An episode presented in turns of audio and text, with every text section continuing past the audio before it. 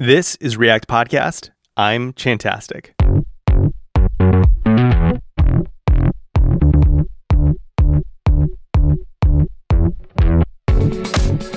Jenn Creighton thinks your children should do more work. React component children, to be clear, though if you have children, I'm sure you'd be delighted if they did more work. This week, Jenn talks with me about component architecture, composition from the perspective of a writer, mastering interpersonal communication, and feeling your feelings.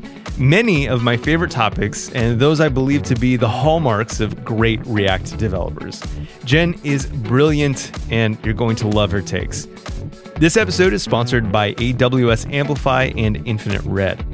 AWS Amplify is the fastest, easiest way to develop web and mobile apps that scale. I bet you already use AWS for something today. So you already know that AWS has an effectively unlimited combination of services. What you might not know is that they also have tools that compose just the services you need to make modern full stack development easy. The tool we'll talk about today is Amplify. Mm-hmm. AWS Amplify takes the power and scale of AWS and tailors it to your needs as a cloud based web and mobile app developer. Use it to spin up hosting, storage, authentication, manage GraphQL or REST APIs, serverless functions, and so much more. You can start using AWS for free with their generous free tier, and as your business scales, you only pay for additional services you use. It's pretty great. Visit awsamplify.info slash react to find a quick tutorial for React developers like us. That's awsamplify.info slash react. Infinite Red is your go to resource as a React and React Native developer. They know these frameworks inside and out. Whether your company is Fortune 500 or fighting Fortune for an open co working desk, Infinite Red can help you design, build, and ship quality apps. They've been doing it for over 10 years, and listeners of this show absolutely love having them as a friendly, expert resource. Infinite Red will give you $750 when you start or refer a new project. Get expert React and React Native help at reactpodcast.infinite.red. That's reactpodcast.infinite.red. Jenn Creighton, welcome to React Podcast. Hello, thank you for having me.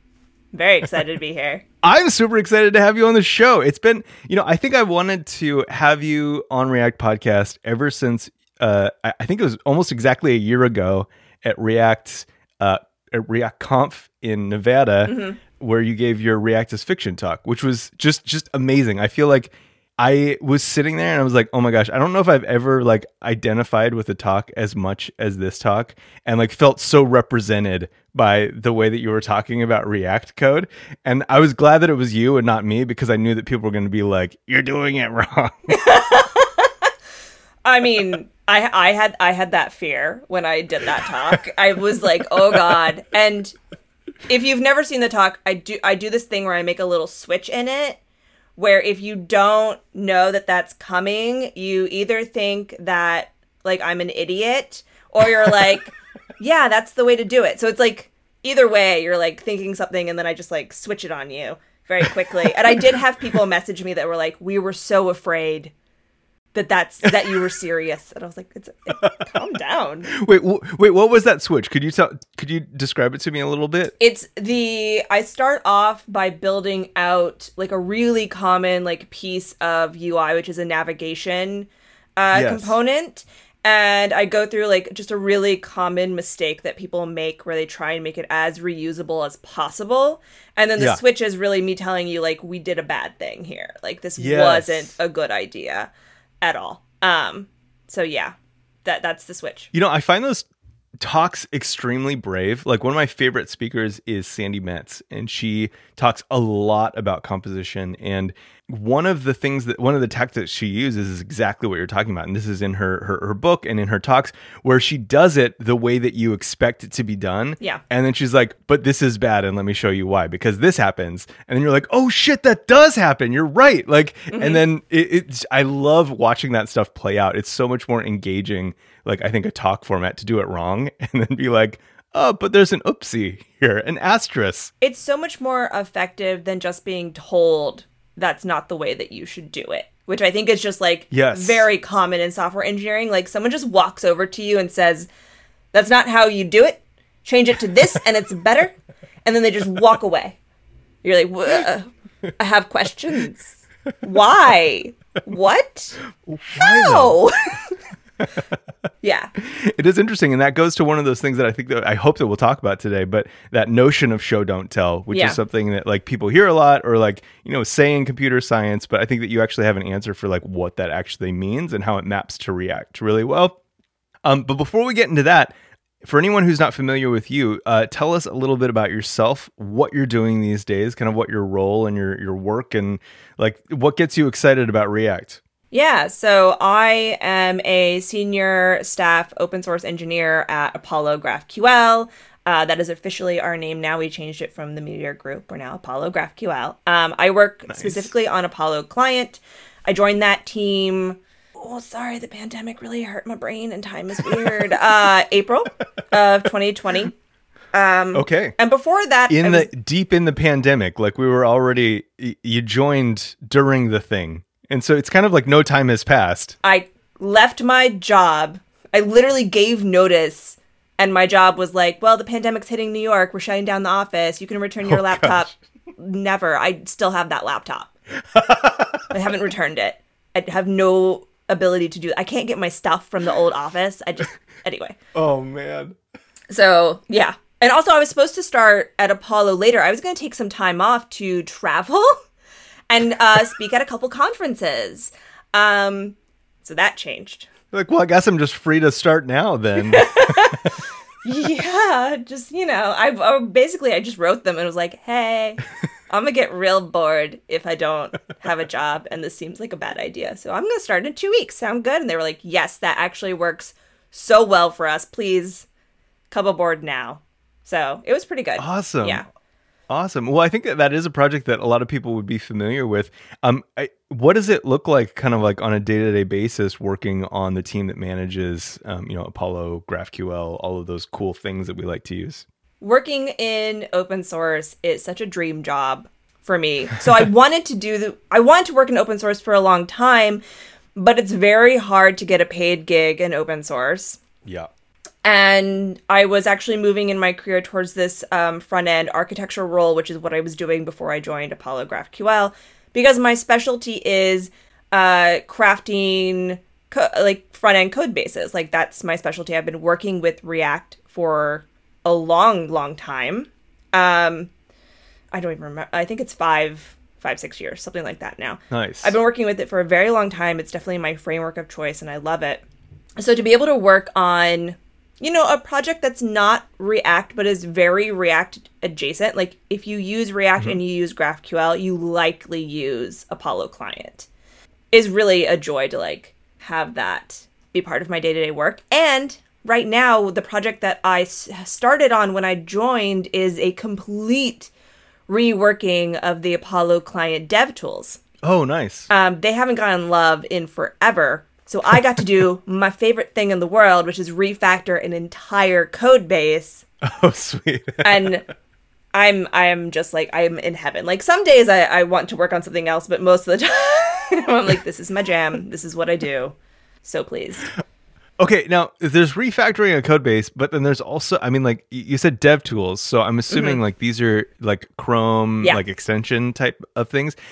That is maybe the most painful work I've ever done in my entire career. You mean just dealing with the Chrome Yes, and the uh, just the browser, the world of the browser? yeah, yeah, yeah, yeah. All the like dev tools APIs are just a mess. Oh, they are horrendous. Truly. So like what like d- did your favorite thing kind of like outweigh like the worst possible web development pro- like platform you could possibly imagine? You know, not as much. I definitely I yelled a lot. I yelled a lot because for anyone who's never built something using the browser APIs, what you quickly find out is one, the documentation is really bad and incorrect. Yeah. So you just can't really rely on it. Yeah. Um, you have to find like other people's projects and kind of figure out what they were doing and what your own project was doing. You find out that all of the environments are sandboxed. So what you end up having to do is you have your browser talk to this thing, which talks to that thing, which will talk to your page, and then you will go back the way you came to the browser. and Gotta leave some breadcrumbs so you can find your way back. yes, like it's it's mm. so it's not it's not like fun in that regard. You find all these like things that normally you could eh, like if you didn't have this, you could write some really beautiful like code Yeah. for how these work together, but you're working in a really kind of antiquated system, and it's a lot of it's for security reasons. Sure, sure. So you kind of are like, okay, I'm I'm gonna It's like understandable, but like also you're still pissed. yeah, you're still kind of mad. On the other hand, it's a really interesting problem to solve. And when I started working on the Apollo Client Dev Tools, what I noticed immediately about working in the code base is it's just really difficult to figure out where things are going and where things are coming from because of this structure. So my first challenge was, well, how do I make it just easier to work in this code base? Hmm. And so I came up with a system that talks to each other as like a relay system, Cool. which is funny because Apollo client and relay and Facebook. And I, like, we don't use that word here. You're gonna have to come up with another word for the system that you made. I didn't, by the way. I call it relay. Uh, which, like, I don't know. I have no ill feelings towards relay. I really don't. But Yeah, um, yeah. it was what the system was doing. It's a relay of like passing information on. So I don't know. It was kind of fun to build out and see, and also to put in my like pull request. This is not the relay that you think it is. it is a different one. So yeah. I, I think I might have just gone for it. Like add relay to uh, Apollo. No explanation. I guess you got to read the pull request if you want to see what it does. That would I it would have been really funny, but I I didn't want anyone thinking I was doing it to troll them. I promise I'm not. I just want to call things what they are. well, this is um this is fun. I want to kind of go back just a little bit or relay back to uh, something that you had just mentioned, um, which was your work doing um, architecture, and I Yeah. feel like that's going to be maybe the the core of what we talk about today is. Um, composition in React, architecture, all that kind of stuff. Because I think a lot of people don't necessarily know like what makes React components good or why. And I feel like a lot of people also don't understand like what like why we would have someone who like considers themselves an architect versus like someone who just writes code and like there's a lot of kind of like questions around this and I would love to tease out kind of like what an architect does but then also like tied to React and how we write React code. Because I feel like I, I end up doing a lot of the same kind of work, like React architectural work, like working with teams to make sure that their stuff is composable, works well together, plays well with others, and isn't going to hurt them in like three months when they inevitably have to add more stuff to it. So I'm, I'm curious, how do you see the role of architecture in a front end code base? I've always thought about it as um, you are responsible for the health of the code base. And that goes into that point that you just said about making sure that things play well with others, making sure that things are going to be okay to be changed in three months. Not everyone has had uh, the benefit that I have of seeing multiple React code bases and sort of what happened to them over an amount of time.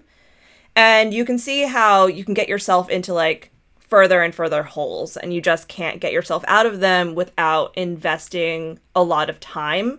There is no company that I've ever worked at that was like, sure, you take that extra time. We don't need to get this to market at any point. Um, that is is usually very unreasonable. Um, unless you get into a system where you just literally like you can't make a move anymore. Um, but it's normally less like you can't make a move anymore, and it's like the health of the code base has degraded to a point where making a move is just really difficult. It takes a lot more time to integrate changes. Um, so a lot of architecture is about that, um, making sure that the ultimate health of the code base stays up to a point, and also that it's a code base that people want to work in. Is that something people are trying to avoid tickets on? They're like, oh yeah, like I mean, I should probably do that because that seems like a high priority for the company. But like, you know, this is also on there, and like I could work in a code base that doesn't suck. Yes, 100%. 100%. I have worked in, oh God, some really bad ones. Some really bad ones where I just was like, I can't, I can't work with this. You can't do this to me. I have to go. this is bad. Um, it just makes like everything like so, so much harder. So, so much more hard. Yeah. So it sounds it sounds like a lot of times it's like your your role is to kind of like it, and this is such a hard thing, right? Because it, it, touches on this really hard thing to um I guess make concrete, which is like time now versus time later. Yes. And I'm curious how you eh, like because I think this is kind of the challenge of the architecture role is like how do you actually communicate those things to people who like don't actually care about the code, right? Like business doesn't care. Like they just like I want this thing done as fast as possible. Mm-hmm. And sometimes and most times like the direct path is as fast as possible. But there's also that like kind of concept of technical debt, right? It's Yeah. like, oh yeah, yeah, we can get there fast today, but we're taking out like a let's call it like a, a five week loan like against like being able to work on this thing in the future. Um, how do you like communicate that or like think about it or even evaluate it? It's like a very elusive thing. it's very hard to evaluate it and it's so dependent on so many different factors right it's really like what does your code base currently look like and what what actually needs to take like what are the steps that you need to take to get this thing done i always try and find the the way I say this in my React is Fiction talk, and it's 100% true. Your first draft is going to be pretty terrible, and your second draft probably isn't going to be the right one. And you are always going to be rewriting components. So it's not about getting things right the first time. It's about how do you build in as much flexibility as possible for later down the road hmm. And that's that was like a big part of my role as an architect was looking at things and doing this like um analysis of like well if we do this to make it a bit more flexible how much time is that going to take right now versus what i know is going to happen to this component maybe later. Uh and sometimes it was honestly about like stepping back and being like okay you want to build the component that way? You do that i'll see you in a few months you do that. You got to learn somehow. Yeah, it's, it's almost about like planting those seeds and be like planting the questions and then be being able to like kind of harken back to them, Yeah. you know, in three months and be like, oh yeah, that's funny. I, if only someone could have predicted that maybe it would turn out this way. It's like we were talking about like earlier um like if if like oh god, I've lost my train of thought. But oh, like there's a difference between telling someone, like telling someone that something's going to go wrong yes. and letting them experience what it means to have it go wrong. And sometimes you need to do that and you need to cue it up with a, like a little bit of foreshadowing of like, Yeah. hey, I am you want to build it this way, you do it. You do it. And maybe I'm wrong in the end, but I've seen how this ends up going. We'll see how it goes. So- You do your thing. You know? Like this happens all the time with like things that you just like and I did it I did it as like a younger engineer too, where someone like I would build something and someone would be like, mm, you should have done it X way and I'd be like, I don't get it. I don't get it. Why are you saying this? You're overcomplicating yeah. things. You're so you're really overcomplicating the thing. It could be so easy. Look, it's so easy here, but and they were right because like later down the road it like yeah it, this happens by the like okay so my favorite example of this is tooltips oh gosh, yeah, yeah, yeah, yeah. And you have a you have a great talk where that you open with this example. yeah or you just you add a tooltip to something and voila um tooltips are like deceptively like simple Yeah. so the first time you ever build one in a code base normally what you're building is one tooltip that's going to show one way and that's it like you just hover on something you get a little tooltip it's always in the same place right the the content's really small and then what happens is that tooltip lives in that code base other people need it for other things and they start to layer on complexities. Actually, it's supposed to render on top now. Okay, so let's do a thing that it will render on top. Oh, but it needs to actually go on the side now. Oh, but remember that when it's on the side, if we're on mobile, it's going to go off the side. So actually, we need to calculate. And it just becomes a nightmare. I worked in a code base that had legitimately three different tooltips for three different use cases of someone having to like like jerry rig this thing to like do what they needed. Sure, you have like the simple tooltip, which is just like, oh my gosh, I just need a tooltip, and then you have the the, the ones that are progressively more complicated. Yes. For those, Yeah. You're like I like I don't want to have to opt into the more complicated one because that's going to be a disaster. But like, I mean, if I have to, then I guess we have Yeah. to. So like everyone always start tiny little tooltip, and I'm like, just wait, just wait for that tooltip. It's gonna, mhm, it's gonna like go real crazy. Well, I think that that's a really interesting um, analogy for the type of work that we're describing, which is so often you really are kind of reaching back for like what is the simplest that this thing could possibly be and like right now it's like your your your whole focus is in this world of this one component and so like you're trying to add all the complexity and all the cool stuff or whatever but like i know that as soon as someone else is going to like look at this um it's the, like they're not going to understand it. It's not going to do the thing that they need to do. And then when they add theirs to your imaginary like needs, like now it's like now now we're just chasing ghosts. Like this Yeah. thing is impossible to work with. And like a lot of times it is just being like, hey, uh, do we actually need that? And can we do without it and without you know hurting your self esteem that you made something that was trivial? Oh my god, so much of engineering is about our own self esteems. and the pain we feel when someone touches our components. Now you you talk about this uh, show don't tell thing a lot, and I love to. I think it'd be a great time to dive into that now. Um, you know, because we have a couple analogies built up built up. But how do you describe to people the actual reality of show don't tell? Because we hear it a lot. It's one of those things that is just kind of like this platitude that's like floating around our head, and I feel like it's once it's in that space, you could make it mean whatever you want, and just kind of like, oh no, I'm doing like show don't tell, and like try to convince yourself that you are. but like, what does that mean in in in reality? Like, kind of from its origins of writing and all that.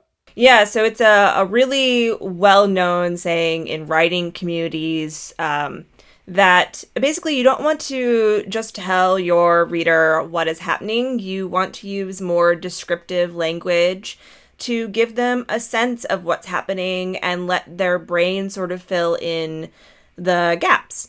Um, so if you're like, I walked out the door, it was rainy, right? That's that's just like telling someone like you know whatever happened to you right? It's it's not very descriptive. Okay you know that you went out the door you know that it was rainy but it doesn't tell you anything about what mood that person was in whether they liked the rain or not um the environment around that you know? You could describe the scene so much like differently of like i like walked out my door and i felt like the rain was coming down on me and i just felt so i don't even know how to do it like right like now because it takes time to actually sit down and like describe a scene Sure. but you're you're, you're adding in like the actual layers of what the scene would look like you know there's a way of like talking about like how you like step, how you trudge, or how your body has weight, or how you go outside and you feel the rain on you and you feel like your body lighten up. That's such a different way of talking about it. Interesting, yeah. Because you're in in the first scenario, you're just kind of talking about like you're you're t- saying like what happened, Yeah. right? And that's really the only question that you're answering. But like mm-hmm. the like the the why and the how and like all of those like points of interest, like the motivation for like like why why am I going outside? All of those things, like what's actually encouraging you? Did you want to actually just be in the rain, or do you resent having to go out into the rain to get your mail, which you're expecting some kind of like package or letter or whatever, right? Yeah, Like, yeah. There's like m- multiple layers. I'm doing a terrible job of being a writer right now, but like, yes. I mean, you're you're on the spot, so that's that's never a good good. Way I know. to be I'm like, describe the scene. Uh, I mean, let me get back to you in two hours. yeah, give me some time to write it down and I will have something beautiful for you. But for now, and you know, that's actually very true of what it's like when you apply this to components because the first time you probably write something, you probably are telling more than you are showing. Um, the reason that this really came up in terms of React was because you hear constantly React is declarative. React is declarative. yeah. And I think that people really still struggle with like, well, what does that mean? you know, and you sort of get told like, oh, it means that you can like write components that kind of resemble your UI in their structure. Um, you know that you can have the header and the body and the, but they're actual components. But like most of the time we're still really relying on on telling we're relying on mm. and that's mostly to be honest props like mostly we're relying on props to tell people like what's available to them in the component instead of really thinking about how we should be breaking down our components in a completely different way and composing them together. And that is the showing. The the composition is really how did you put those together? When I look at this file and I see all these components composed together, have you shown me what is on this page? Or do I have hmm. to go into these individual components and read through all the props that I'm sending down to get an idea of what's going on? Props are very instructional, right? They're like, do this thing. Huh. You know, whenever you're using a prop that's like, is or should or something like that, like you are more often than not like telling a component to change its internal structure somehow. Yeah. And you're telling it, you're telling it. Um, so you're not really relying on like composition at that point. Interesting. Like it like like props like I'm trying to think of some like like like show button yes. or whatever. Yes. like things like that where it's like you have taken a declarative API and now you're telling it what to do. Mm-hmm. You yeah. are like you've made an imperative do this like out of something that should be uh, declarative. That's interesting. So, what are some of the so? I don't know. I, I don't know if we're jumping too fast into like kind of the a- actual things, but I'm I'm I'm insanely curious right now. Like, do you have um, smells then around that? Like, is it the the ones that use a, the props that use a verb? Is it conditionals? Is it like wh- what are those things that that you kind of like send up a a flare? I guess or like, hey, maybe we're uh, not using composition right now. Yeah, so let's first be really clear about what an anti pattern is. It is not that you never do the thing. That is not what that means. Because I, I think that's another thing that people get very confused about. They hear anti pattern and they think, I should never do this. No. yeah. It just means when it's your natural instinct to reach for it, it may not be the right case. And so you need to take a little bit more time to think it through and make sure that you're not making a really common error. Anti patterns really are hmm. very just like common things that you shouldn't rely on, but that doesn't mean you don't ever do them. Sure. But some of the stuff that, and I say this because it's gotten me in trouble on Twitter. Um, what doesn't? yeah, reply guys love it. So some of the stuff that is um, like would like ping like a red flag for me is definitely those verbiage props because they're mm. instructional. You're you're definitely telling a component to change its internal something and you're probably not relying on composition very well in that case. If else statements sometimes. Sometimes. It okay. it's kind of dependent because if it's one place in your component, maybe not. But I often have seen components where there are multiple if else statements, sometimes hmm. a switch statement. Like if you're using a switch, 100%, sure. no, you probably should not be doing that. Um, in that component, like you should probably be breaking things down differently.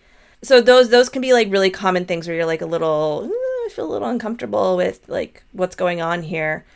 Um, and then the other one that uh, we talked about previous to starting this, but was sending in a component as a prop. Okay. Which I think is super common. It's even mentioned in the React docs as like, you could do this. And like, sure, you could.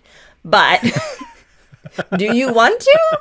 Like most of the time, probably not. Probably not. Interesting. D- describe this to me a little bit. Like, like what might an example, like a concrete example of like passing in a component as props? Because like initially, and like even like even me who like is so excited to talk with you about composition. Like not not even resistant to the topic at all. Like I kind of feel like, oh wait, but wait a second. But wait though. but wait though, really. so tell me build build up a concrete example um, for me of like what this might look like as like passing a component in as a prop. The the way that I have seen it most commonly used is when you want to reuse some UI structure that doesn't um it doesn't really take in any data. It's just kind of like your layout, basically. So using Okay. it for like, oh, I have a layout with a sidebar, a header, and a main like area. And I just want to pass in different components that will get rendered in those places because they need to be mm-hmm. like a little bit different each time. And I'm not a fan of that. The- okay, so there's it's not wrong. Sure. It's not wrong. But I feel like it's going to serve you so much better to use children in that situation and to actually okay. build out your individual pages. You're kind of relying when you're doing that on something else like passing in the component for you. But there's actually really no harm in you creating separate like page components that will mm-hmm. hold a sidebar, a header, and a main, and then putting what you actually want on that page to show like in there instead of passing in a component. Sure. Then when someone opens up the file and they look at it, they can actually see what belongs in that specific page. And I I just prefer like my engineers to be very clear about like what belongs where. And I don't really care about the fact that I've had to pull in the sidebar into three different files. Sure. That doesn't really bother me. I think people do it a lot to avoid having to do that. They just were like, well, we just have our layout component and then we'll just pass in components. You could do it. It's a little unclear though for the engineer. Yeah, yeah, yeah. Okay, I'm I'm totally tracking with you now. I think I was thinking I was thinking about like like an as prop, you know, like where you would send you would send in a component to another component that it might like render as. Mm-hmm. And so I'm kind of I was kind of like thinking that that way. But I am like fully on board with you cuz Yeah. Those layout components are like they drive me crazy sometimes because you can't like always like they're like they're like dark boxes Yes. and you're just like you, you don't know what it's supposed to do and it, but you just have to like read the docs put things where they're supposed to be and like like it's almost like someone telling you to like kind of like shut up and just like trust me which is like not helpful if like if you have to do something else right because Yeah. you you have to start over effectively if you need to change that thing at all Mm-hmm. Or add a bunch of new props which i think that you have like an amazing term for this the uh, the A- like an apropcalypse Yes, the apocalypse. Best pun I've ever made. I, when I made that pun, let me tell you how many people I told. I like pinged every front end engineer I know. I was like, guess what? Guess what? it's great i think I, I think if you made no other contributions to react uh, i mean this would be enough I, I think you could hang your hat on apropcalypse. I could have stopped there. Why? Why? Why go on? I peaked with apropcalypse. Why continue? Truly, it's just so fun to say too prop collapse. it just makes so much sense. Oh my god, It's true. So many components, so many props. and I think it's interesting too because there's uh, my my feeling is that a lot of this comes down to uh, like trust, I guess, and like, do you trust the people on your team to have the same fortitude and like process to actually make something good? And a lot of times these closed components, they it's like a lack of trust, right? Like I can't trust you to compose the sidebar and the the heading and the like main content areas together yourself. So I'm going to do it for you, take away all that control, and then give you these three bespoke props that I decided were well named. Yes. I'm I'm going to lock it down so this is the one way we do it. That that's true. That definitely is like part of it like people people try to pretend, I think in software engineering like they don't really like we all just pri- kind of feel like we're little robots. We're like I'm a little robot and I made my component and you can't tell me that it's bad cuz I'm a robot. and like no. uh you're human. You have a I think also like we don't always admit that what we do is an artistic endeavor and so we are creating hmm. things all the time. And guess what? When you create things they are some sort of piece of you and you don't want people messing with them. I know that feeling. But this whole idea of like composition is about allowing people to mess with your stuff. You ha- you you're hmm. gonna have to like let that go. People have to be able to mess with your stuff.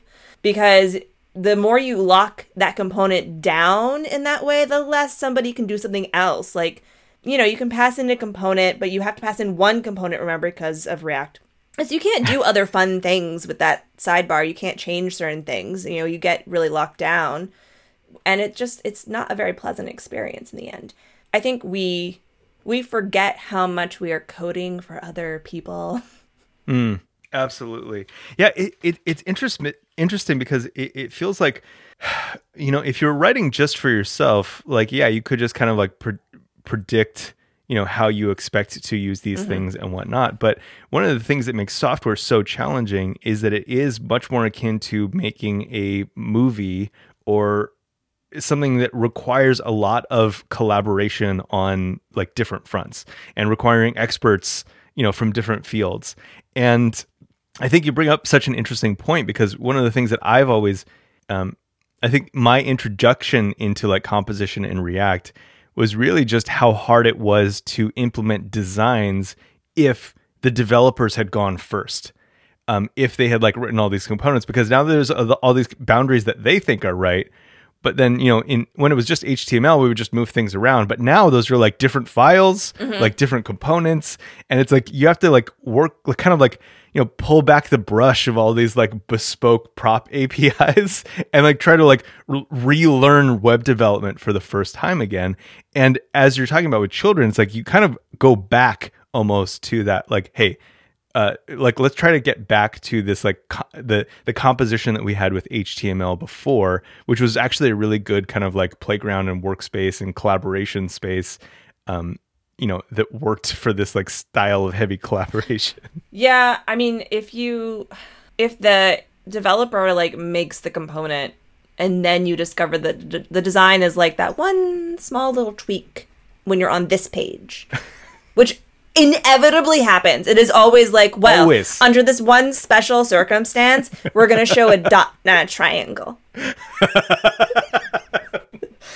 And there's probably really good design reasons for it. So it's like our instinct is like we're not We doing reasons. it because we already built it with the circle. We're not doing it.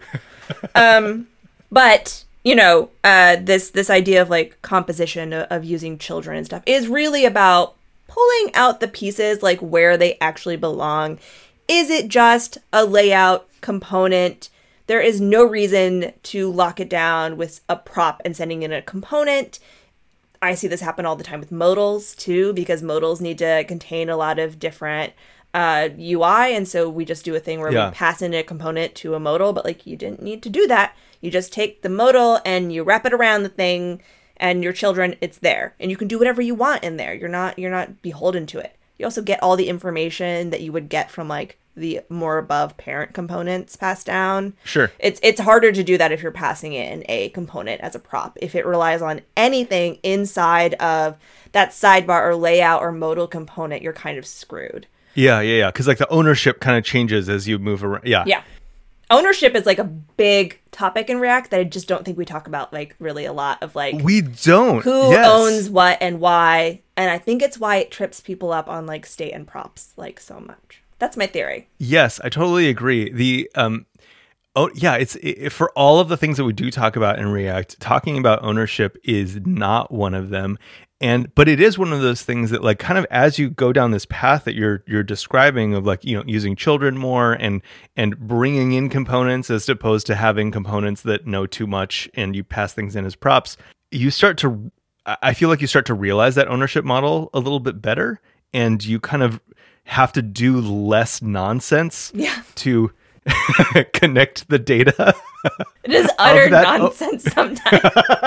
that is such the most perfect word for that of like you just have to do a lot of nonsense to get these things to chat and talk and do what you want. Yes. well, and it's almost like the um you know, you're you know, it's funny we opened about the DevTools APIs Right. because that is all of that nonsense, but it has a reason. Yes. But we have created those like relay like that that nonsense of these relays but for no reason in react except for the fact that we thought that this should be a component instead of just composing them together the way that we have for the last 20 years Yeah, for no reason. For no reason. Or for a reason that we think is a good reason. I think when we learn about declarativeness, what we're kind of told is something about reusability. And I just, we don't have a very good sense of, of what that means. And we just think it means n- making sure that we get as many changes available in one component as possible. Like this component can be our Swiss Army knife. It can do whatever we need it to do. And that way we only have the one component in the one file and we feel better about ourselves. But we don't because then we use the Swiss Army knife and we want to tear our hair out. Yeah. Like, it's not a good system. Anytime Yeah, yeah, you're like, I need this component to do X, Y, and Z, and B. I need it to also do B. I promise you, there is a better way of doing this with composition.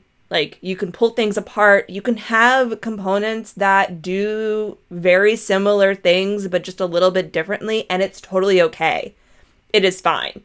I don't know where we got into this world of like, well, if they do remotely the same thing, they have to be the same component, and then I'm going to give them a prop to tell them to do that one thing a little bit differently.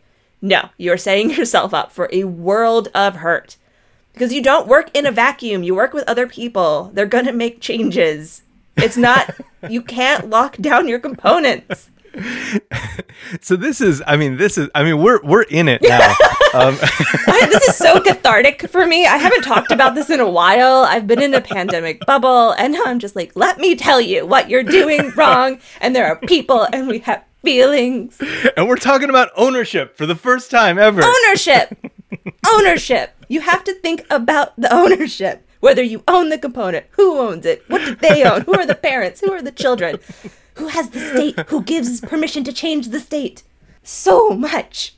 so much to think about. All these little components, all these little components. I want to talk about the the practical effects. And this is something that I can never I can never adequately describe to people.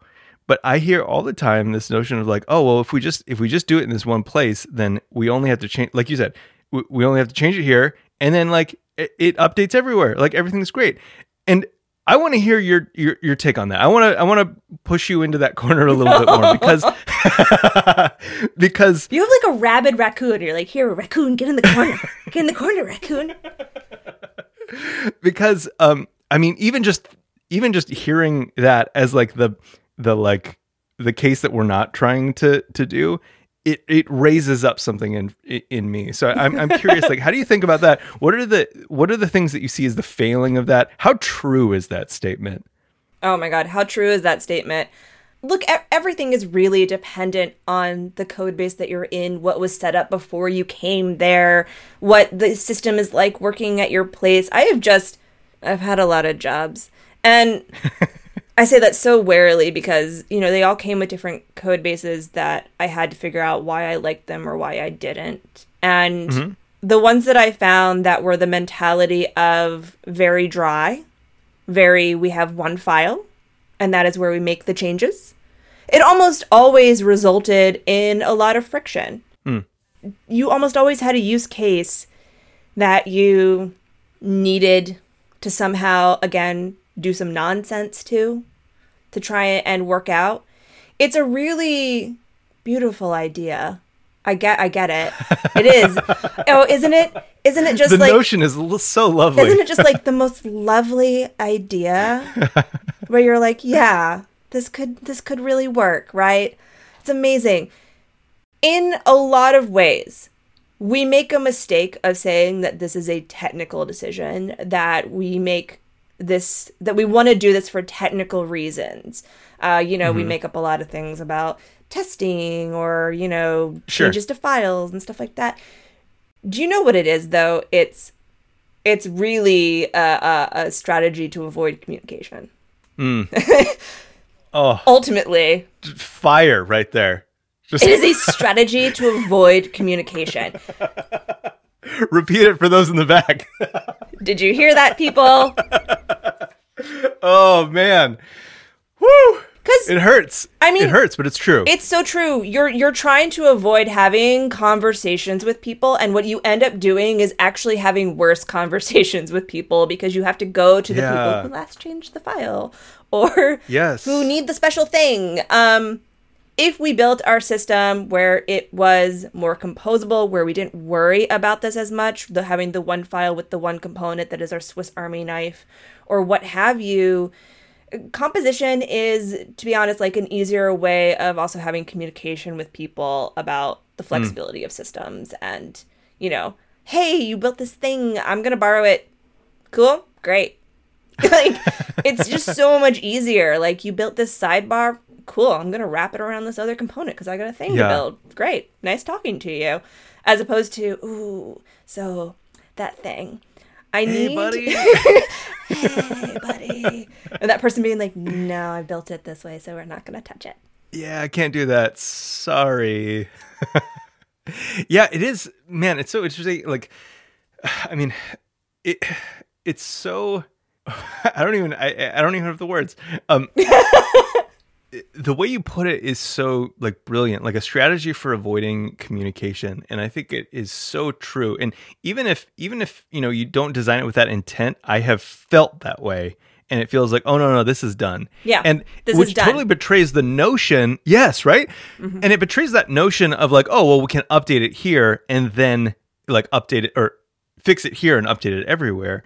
And I think that that is like it's an, it's such a fascinating betrayal because the the reality never matches up with the the sales pitch, and that is something that's like super frustrating for me because I, I think like you said the, the the notion is beautiful, but in reality it's almost a way of saying like okay well I'm going to do this once and for all and um, in fact we will never update it unless I feel like it's necessary. Yeah, we're going to do this once and for all. It is done with a capital D. We don't touch it. No, that's not how it works. And this is how you get also. Uh, I swear that you can go into a code base and you can tell how bad the communication is in a company. You can absolutely Yeah. just be like, wow, y'all don't talk to each other. I can tell this because one of you built the done component for how we're going to do things. And another one of Yep. you was like, no, I really need it to be this way. So I'm going to sneak off. I'm going to build another one. yeah, yeah, yeah, yeah. And then the new engineer comes into the company is like, which one do I use? I don't know. I know. I'll build a third for my use case. And there's there's this fine sort of line between like we don't need to be dry um, and also we don't need six components that do essentially the same thing. Like there's probably a better way that if we all put our heads together and talked about how these actually need to work, that we could figure out a system that's going to work. Mm-hmm. We could talk to each other about it. We could relay the information to the rest of the team so they know, oh, now we actually have this thing Yeah. and this thing and this thing. So if you want to do this, use this. And if you want to do that, use that. I really like this notion of uh, of that being a symptom of bad communication and solving it with communication. Like not solving there's you haven't offered a technical solution. You're No. saying like no, well actually it's a sign that you need to just communicate better and have better strategies for, you know, talking to the other humans that you work with. It's a strange idea. I know. I did though. I worked in in some code bases where that had happened so many times, and I could really tell that the teams were not communicating with each other, and that there were multiple engineers that wanted to own large parts of the system and weren't comfortable Yeah. with other people having input into those systems. And I like it is a thing that happens very commonly where you're just like, this is my baby, you don't touch. Yeah, and like in that way, like the component boundary kind of becomes like a like a castle or like a moat almost, where it's like, oh no, only like we're allowed in here. Sorry, Yeah. like you know, Yeah. you, you you can't be in here. Yeah. So It's it's funny. Oh, sorry. Go ahead. no, no, you go. Well, I was I was gonna take it into a I I love to fit this quote in anytime I can, and you just like had the perfect setup for it. Oh, you're welcome. Um, you talked about you talked about dry resulting in friction, and um, one of my favorite things that Sandi Metz uh, says in some of her talks is she says that like you know when they look when they do pairing with companies and like investigate the code, they'll say like this code is so dry that it chafes. And I think it's such an interesting and net like because you never hear about dry in a bad light, but like as you mentioned, like friction and like cha- like these are not pleasant things. And so it it is interesting, I think, to you know when you talk about composition, you talk about all of the good things in communication that you would get by avoiding it. Um, you know, to think about it as like just kind of like dry, itchy, like friction.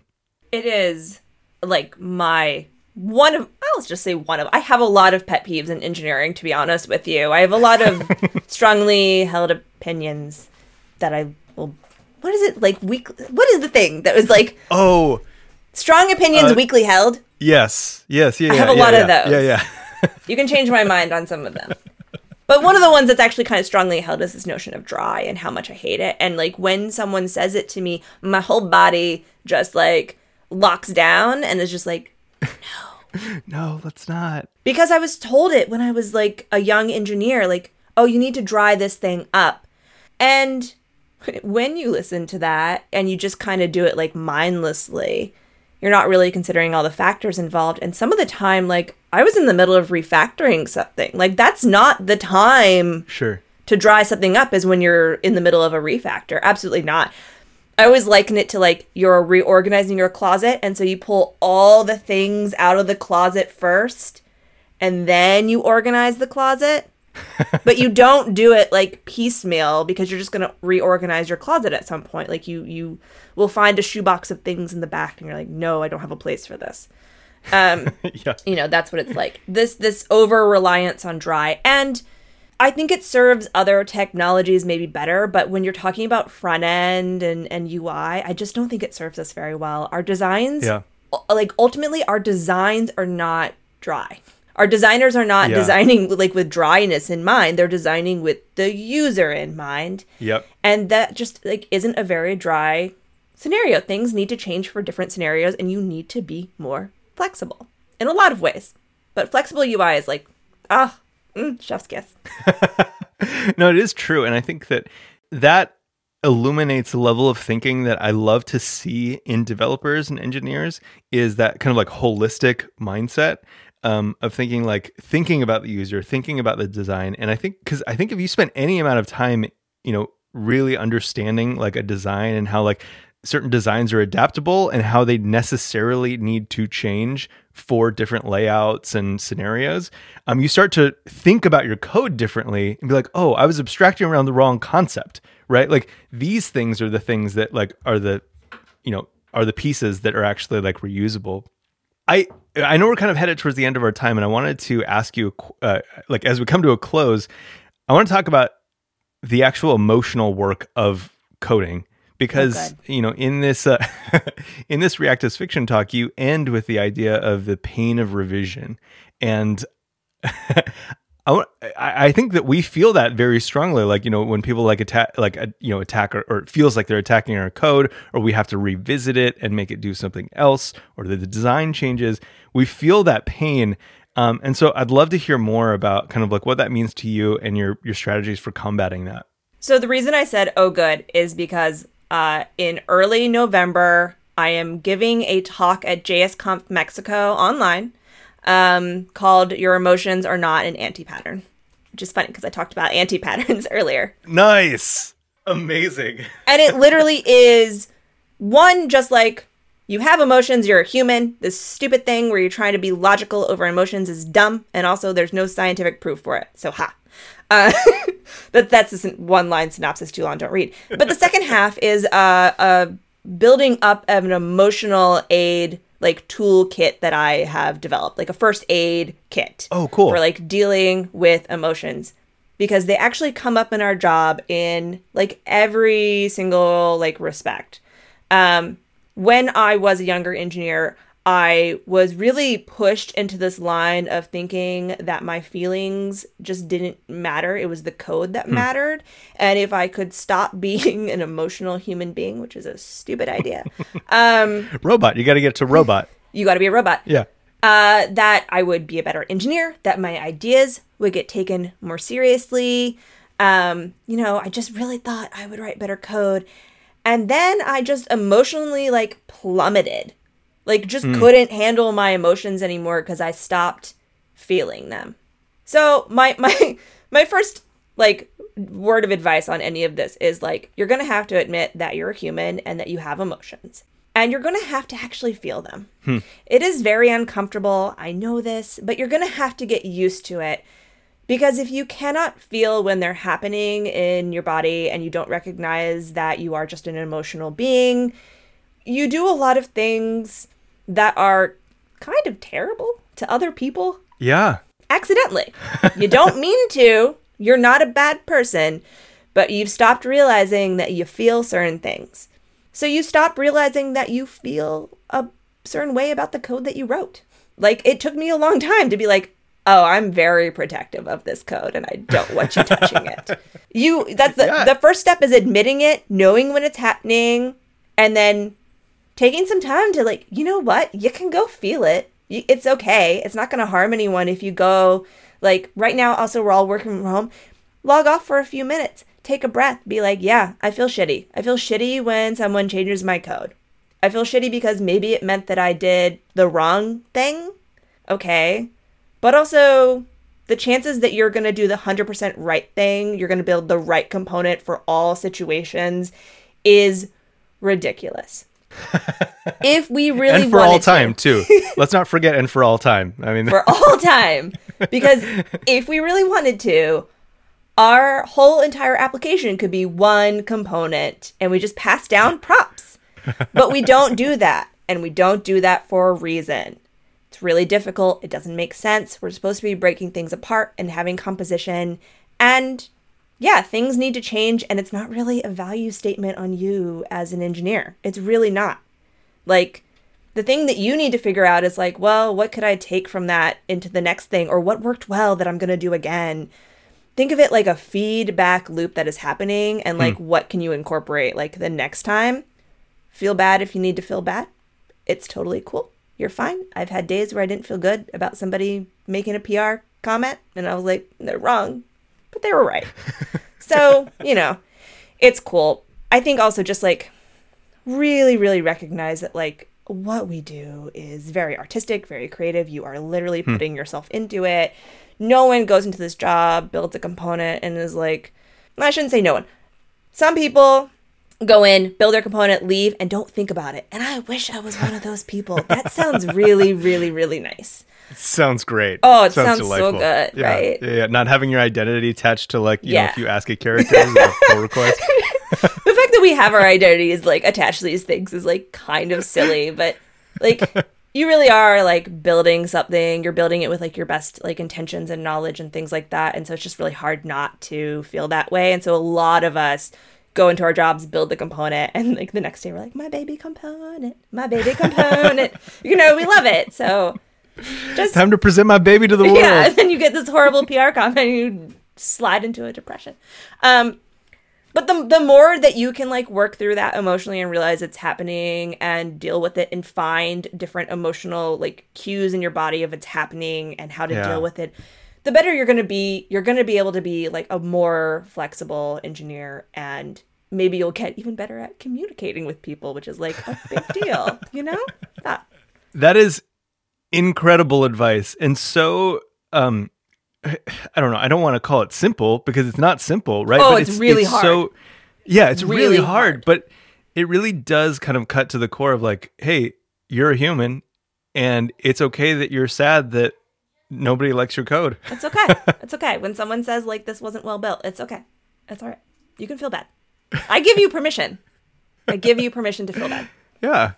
I love that. I love that. Okay, I'm I'm definitely taking that into the rest of this week uh, for myself. So thank you for encouraging me to feel my feelings this week. Feel it. Feel it all. I... we're in a we're in a wild time too to be feeling your feelings. So. yeah, a lot of that's a deep well of uh, feelings right there, right now. yeah. Uh, so, how can people find you online um, and find that talk that you're about to give? Because I, I have a feeling that's going to be another banger.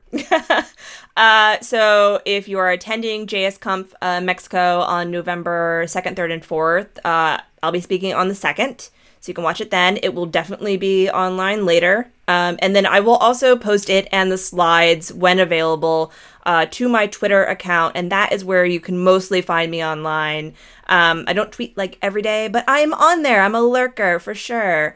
Um, and so my handle is girl code girl with a U. Awesome, awesome. I think I don't know if we'll get this out beforehand, but we'll definitely share the fact that you are talking um, with people, and then hopefully by the time it goes live, no matter what, we'll be able to link to that video um, and and let people know about it. Jenn, thanks so much for being here. This was a blast for me. I appreciate Thank you for having me. All of your time. This is great. Like I had so much fun. we'll have to have you on again sometime and we can talk more about feelings. Yes. All the feelings. All of them. Thanks. We'll see you again soon. Bye.